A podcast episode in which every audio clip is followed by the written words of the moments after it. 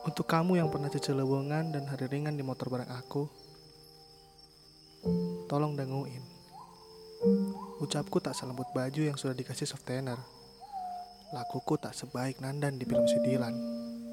Dan tampangku yang pas-pasan kayak uang angsulan beli gula berem yang disuruh si mama di Biatik. Dan hartaku yang tak sagunung seperti Rapi Ahmad. Tapi jujur, perasaan ini mah asli seperti akun Instagram artis yang ID-nya ada kata realnya. Asli kan? Sumpah. Mengenai perasaan ini, tidak dirasa tapi terasa. Dihiraukan malah makin menjadi.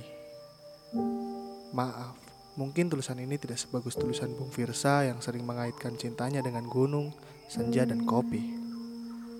Sehingga membuat hati dan pikiran terbawa akan gores tintanya. Tapi tulisan ini tulus dari mata turun ke hati terus ke jari. Mungkin perasaan ini tidak terbalas, tapi hatiku mah bakal tetap selaras. Selaras dengan pikiranku yang selalu berisi tentang kamu. Sudah cukup basa-basinya. Tak banyak yang sebenarnya ingin kusampaikan.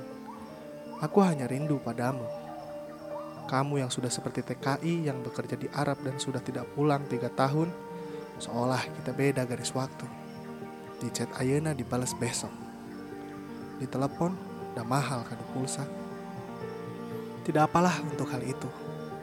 Mungkin benar, perasaan tidak bisa dipaksakan. Tapi dah hati ini mah maksa pengennya kamu teh mau sama aku. Sudahlah, paksa lep mata yang sudah dioleskan ke kelopak mata sudah terlanjur menempel dan meresap. Perasaan ini tidak akan mudah menghilang, kecuali dibiarkan perlahan menghilang lalu dicuci dan diganti dengan salep yang lain. Sehat selalu untuk kamu. Teruslah bahagia. Saya Adnan, sadar diri. Salam literasi.